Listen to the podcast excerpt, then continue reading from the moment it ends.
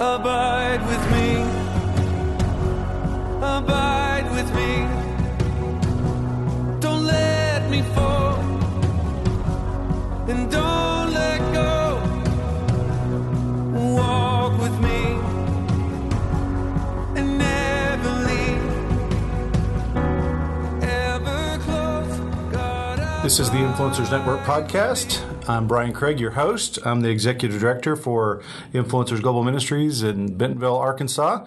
I'm actually uh, remote a little bit. I met uh, uh, my brother in Christ halfway. I'm over at John Brown University, one of our favorite places to go, and it's halfway between uh, where I live and uh, in Tulsa. And I'm pleased to have our regional director from Tulsa, Frank Khalil. Welcome, Frank. Hey, thanks for having me, Brian. Yeah, and so I've been I've been really wanting to uh, to interview Frank because uh, he's one of my homeboys from Tulsa. As you most of you guys know, I'm from Tulsa originally. But uh, so really today, uh, I wanted you guys to get to know Frank and get to know his story of uh, how he he came about becoming regional director. Just so you know. Um, we kind of have a decentralized model. We have the global office uh, with me and Rocky, and uh, there's a lady named Joy Prim who helps us with all our shipping and all the bookkeeping there.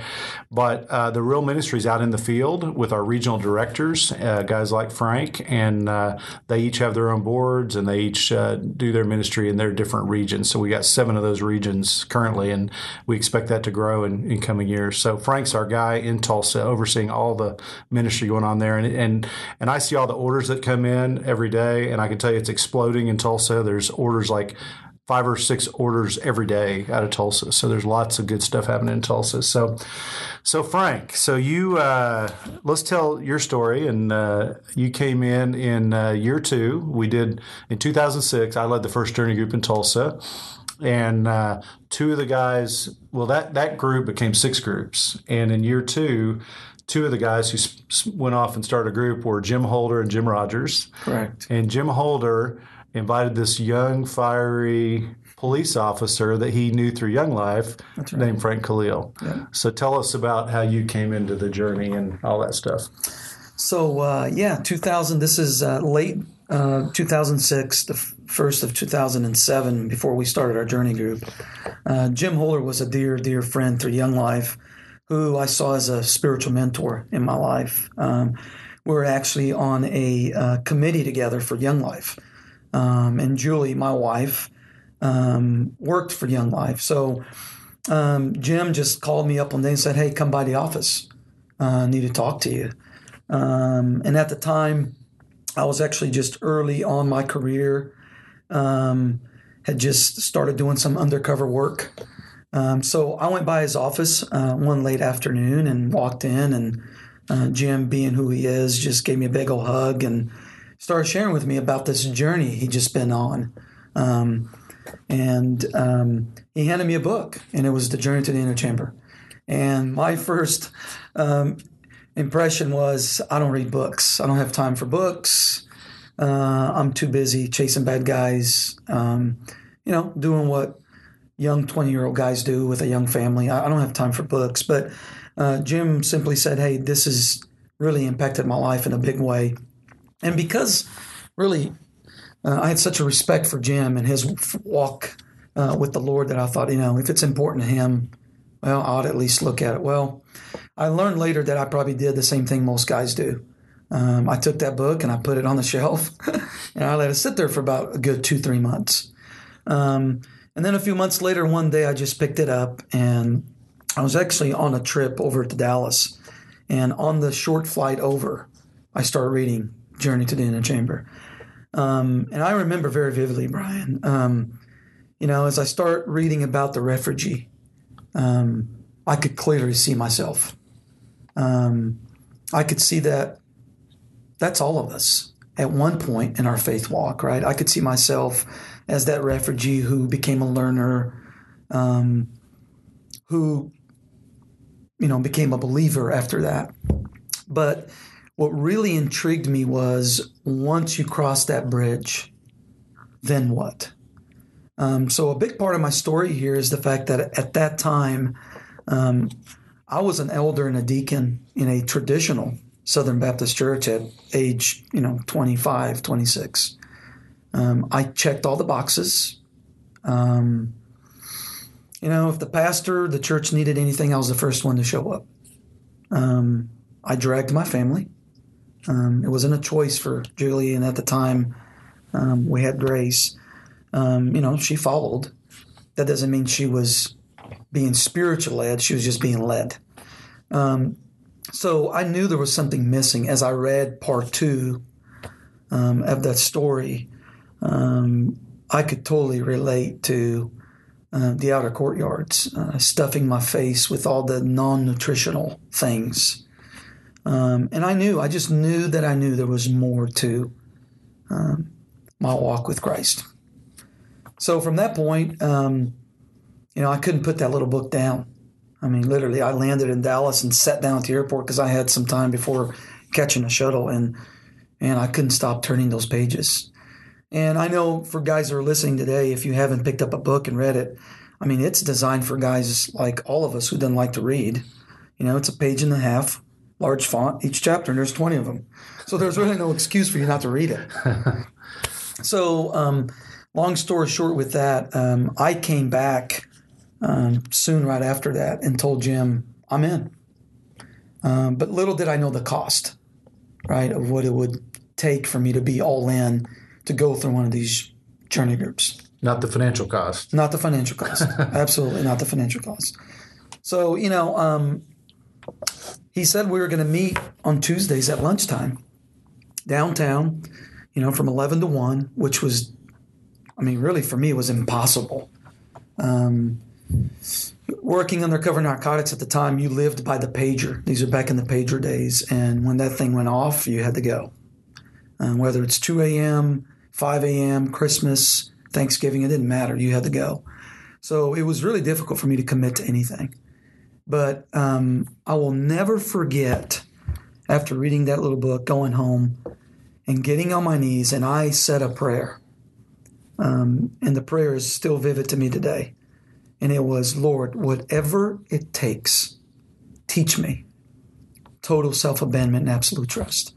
Now, I'm going to be honest to say that there are plenty of times in the last 12, 13 years that uh, I wasn't sure what I was asking for. And there are times I wanted to take that away because I had no clue. Um, you know, the trials and tribulations that would come upon me just really because of making the faith commitment to really be the man God created me to be. So, you know, I went back to my home office and told my uh, commander, uh, you know, it was a promotion where I worked, um, and basically said, look, these Tuesdays for the next nine months, I'm out of pocket. My pager's off, my phone's off. I need from 11 to 1. And of course, if you can imagine, uh, in the police world, it's a lot like in the military. And uh, my commander was not happy. As a matter of fact, he said some very vulgar words to me about how I could not do that and work where I worked.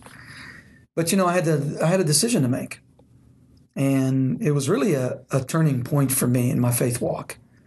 You know, do I worry about what happens to my job, uh, the provision for my family, or do I just follow through and do what God's asking me to do? And I just knew that I knew in my heart of hearts that I needed to do this. So you hadn't e- you had not even started the journey, That's and you're already being tested on personal abandonment and absolute trust Absolutely. just to join the group. Just to join the group. wow. Yep.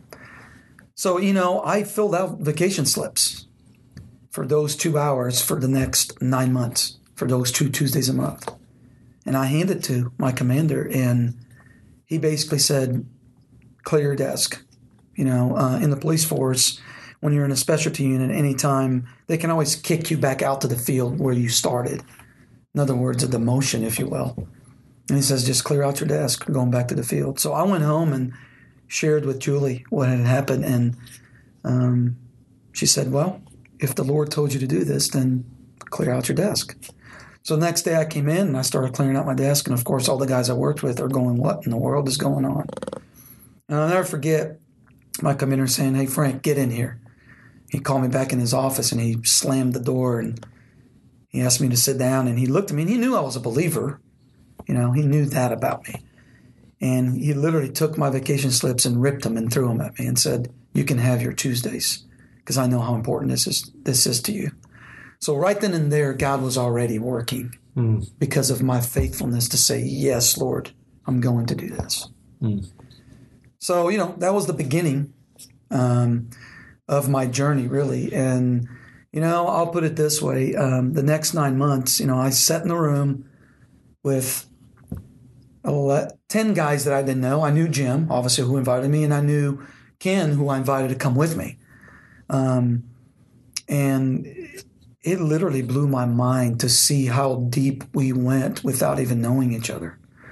And what I mean by deep is, you know, we laid all our junk on the table. Um, and the depth of looking at scriptures, you know, from the enlightened segment of that God knows everything about us, you know, that He cares, He's willing, He's able. Um, wow. I mean, I was just, uh, you know, I've heard the word discipleship for so long in the church. I mean, I was, for crying out loud, I was a deacon in the church. But I knew right then and there um, how much the word discipleship had been watered down. I'd never been discipled. I had no clue what true discipleship looked like according to Jesus' teaching, as he did with his men. Had no idea. And I began to taste that for the first time. In, in going through the process. So you get into the second segment and of enable, and it's like, wait a minute. We're going to talk about the Holy Spirit? Whoa, whoa, whoa, whoa, stop. That's scary stuff. Um, but it's real, right? The Lord says it. I mean, in Scripture, it's there, it's clear. I mean, before Jesus left, He says, I'm going to leave you someone that's going to guide you and instruct you. He's your counselor. Was that the first time you'd really been exposed to the teaching on the Holy Spirit? Absolutely. Really? Wow. I mean, I knew about the Holy Spirit because of the Trinity, but I didn't understand who the Holy Spirit was. Had no idea. And again, um, to think that I was an, an elder and a deacon in a church and had no clue, um, that really m- moved me to the core. Um, and I don't say this in a negative way towards the church, obviously, but that's our culture that we live in. Um, I was hungry. I was a young man who was literally living, as we talked, we've talked about before, in quiet desperation. I wanted more, and it took you know one man who felt uh, by the Holy Spirit to reach out to me and say, "Here, let's do this." You know, that's where it all started. So, um, and then you know, you move on through that process of not only who the Holy Spirit is, but spiritual gifts. Mm-hmm. Boy, did I have that wrong. And we all know in leading journey groups how guys have no clue. I mean, really, you know, I'm leading journey group number 16 and 17 this year. And 80, 90% of guys in the group, when we get to that part, I mean, they are really confused by what their talents are, thinking that that's their spiritual gifting. Mm-hmm. And there's a critical difference. I mean, they do work together. We know mm-hmm. that. Mm-hmm. But once again, scripture is very clear that God has uniquely given you and I unique spiritual gifts for his glory to build the body of Christ. Mm. And it's amazing, you know, that when you discover what your gifting is and you take it off the shelf and you begin to use it, that burnout in your faith walk goes away. Mm. And now you're living within the plan that, and the purpose that God has created for you and me. Hmm. And it changes everything. It really does. I mean, it changes the course of your life, your family, your marriage, changes everything. It's kind of like you have a purpose. You have a purpose in the kingdom. You know, it's not just the pastor who has a purpose. You have a purpose. Absolutely. You know? and, and it really empowers guys. You know, I, I see the same thing. Well, it's we're all part of the body, right? Mm-hmm. You may just be the pinky, but the pinky is just important as all the other fingers in the hand. Yeah, yeah. You can't just cut it off and go, "Oh, well, it's gone." It there's a place for it, and the the body of Christ needs all parts in order to build the kingdom, and that's what we're seeing happening in the lives of men who are taking this faith walk serious. I want to jump in here real quick because I remember hearing about you before I met you, I think, or I don't know if I'd met you or not, but uh, you uh, you were already recruiting people for your next journey group. You were only like halfway through, I think, and you were recruiting your neighbors, weren't you? I mean, Yep. tell talk about that real quick. Well, you know, halfway through this, it was so impactful in my life that I mean, it was I've been praying for discipleship, if you will, and it was so radically changing me at the heart. You know, I had the head knowledge, and we talk about this too, right? There's so many of us walking around with all the head knowledge, but I say this all the time. I mean, head knowledge without the heart transformation, it's just theory. Mm-hmm. It's got to go 12 inches to the heart because once again, God's word and Jesus talks much about the heart. It's the wellspring of life. Transformation has to happen at the heart level.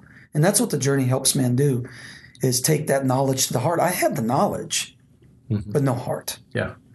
So, um, yeah, halfway through the journey, you know, um, I wanted to test out what the scripture tells us to do. You know, you're out to love your neighbor as yourself.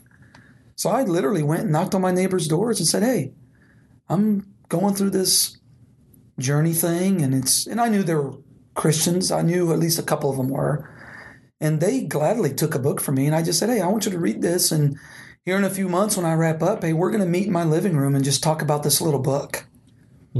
And you know, I had all four, both neighbors on both sides of me, and both neighbors across the street from me, and four other guys with from my church show up. And every other week, we met in my living room and we covered two chapters at a time.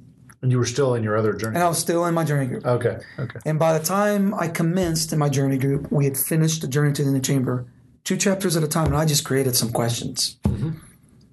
All eight of those guys couldn't wait to start the journey. Thus, that was my first journey group that I led. Was with my four neighbors and four guys from church. Cool. So, God was already working.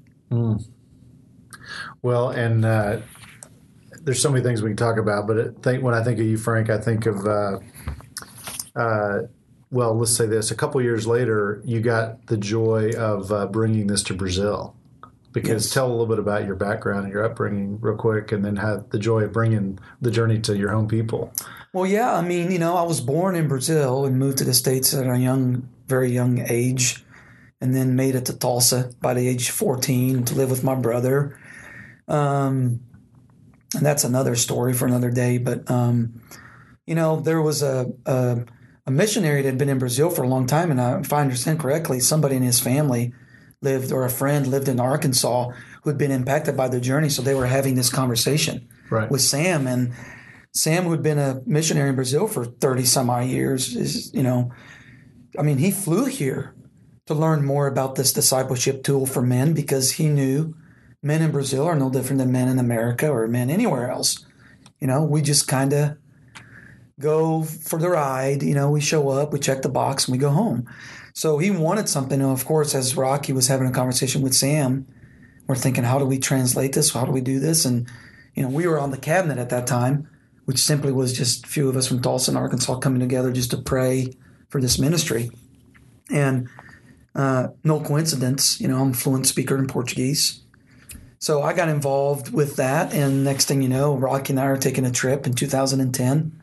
As a matter of fact, we we landed in Brazil. I'll never forget this. We landed in Brazil um, on November 11th on my birthday in 2010 uh, to go do a four day conference with you know 40 pastors and 60 business leaders and I was scared to death because you know I thought, well, well they still understand my Portuguese, and it was amazing to watch how contagious my Portuguese still was in sharing the passion of what this process had done in my life with those men. So there was no language barrier. There really wasn't any mm-hmm. language barrier mm-hmm. because God was working through that, and of course we see it now. It's it's doing that all across this country and, and across the borders. Oh yeah, I yeah, mean, we're just trusting God with it.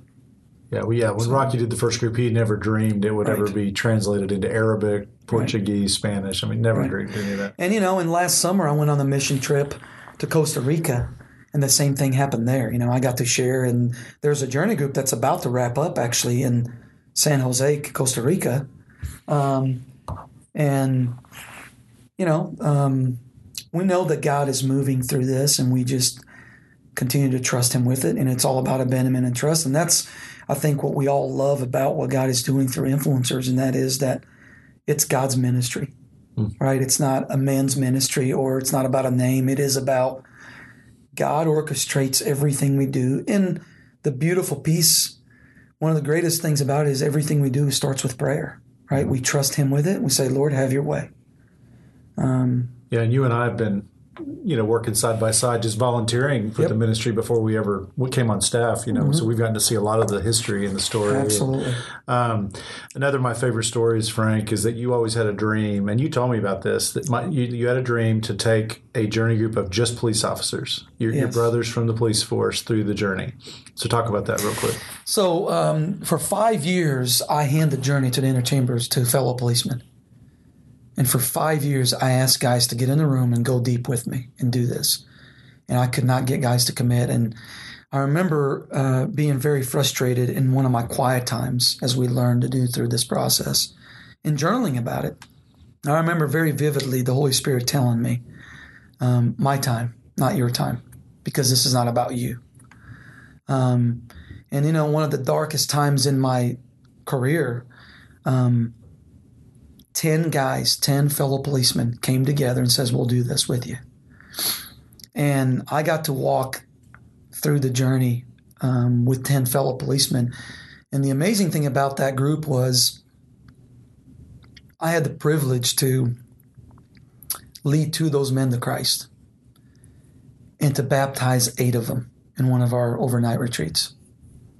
Um, it was literally a revival, Mm. the kind of revival that you know we hope for in the body of Christ today that we haven't seen in so long. I mean, it was it was truly a revival. Mm. Um, but then again, it goes to tell you that if we are faithful and obedient to abandon ourselves and trust the Lord in His perfect timing, He will do what He says He will do. Mm-hmm. He will bear the fruit through us. It's not us bearing the fruit. It's it's our obedience in that abiding relationship that allows Him to bear the fruit through us. And that's what happened those five years. You know, I just couldn't give up. Right? We got to continue to pray. Well, and, and the lesson, another lesson that I've learned, and you, we've all learned, is that you can't. Try, if you're trying to make it happen, it may not happen. That's right. It's got to be God's timing. You know, we just kind of work in conjunction with Him, and, and be willing to accept no if it's if it's not the right season. You know, and but then and you were patient, and then finally the time came, and it was it was awesome. Well, and I still envision, you know, we've had many journey groups now within the Tulsa Police Department, and um, we're continuing to spread the news to other law enforcement agencies. I mean, I'm always connecting with guys, so we know in God's perfect timing. Um, there, there are probably journey groups going on with other law enforcement agencies. I know there is here in Arkansas, but in other places that we just we're not aware of yet. But we know God is doing something with that there. Um, you know, I had a conversation just the other day with a, a doctor in Tulsa who volunteers for the SWAT team, and he has a heart for men. And he specifically said to me, the reason I volunteered to be part, the doctor on call with the SWAT is because of my passion and love for those men in law enforcement. And I just, I'm just being a, a vessel and available to share the love of Christ with these men, right? Same thing with our military, same thing with, you know, every vocation. Um, but I see God moving in that. Oh yeah. We just have to be faithful to trust his timing. Well, you know, this is going to be part one of a part two of a two part interview, you know, because there's a lot that we need you to, to share about. But uh, as we close this one out, talk about how you got called to go full time with influencers. So, you know, I had landed the perfect job after a 12 plus year career. Um, it was just really a God thing. Uh, I ended up in the air support unit, well on my way to being a helicopter pilot and really uh, five years from retirement.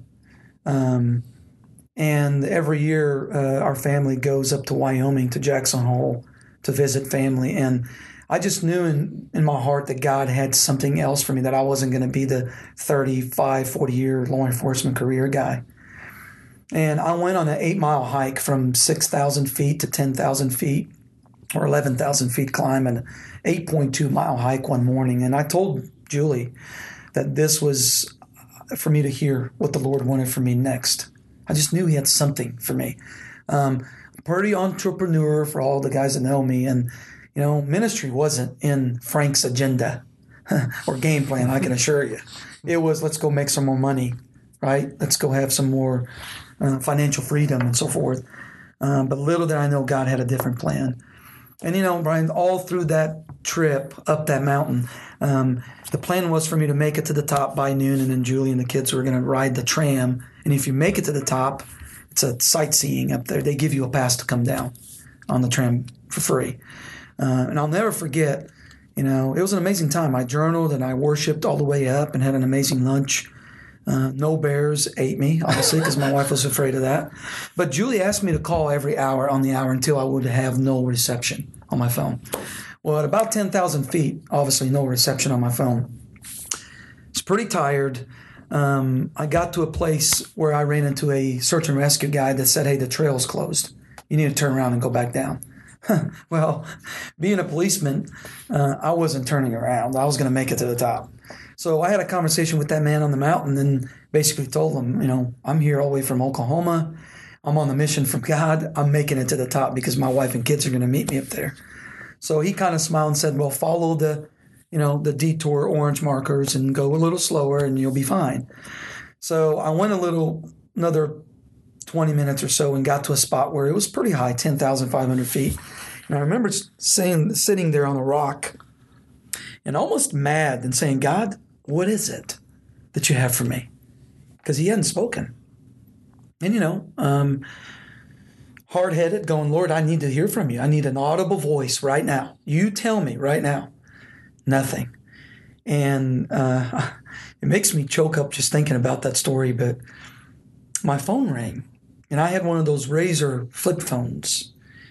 And I opened that phone thinking, there's no way. My phone can't ring up here. There's no cell phone tower. And it was Rocky calling me. And I thought, of course, I tried to answer and there was nothing there. So I closed the phone, I made it to the top, and I sat there and started journaling.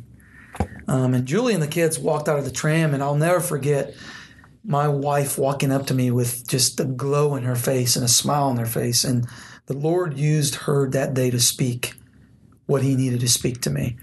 And Julie clearly said to me, So the Lord told you what you're going to do next. What is it? And I was just like, Well, what do you mean? He didn't say anything to me. Well, the only thing I had was that stupid phone call that I knew was not possible. And I remember hitting her the phone and saying, "Can you tell me if my phone rang at 11:32? I'll never forget the time." And she opened that razor phone and looked at it and said, um, "Rocky didn't call you. God called you." You know, Frank, God has entrusted you with little, and He's ready to entrust you with much more. Go be about your Father's business.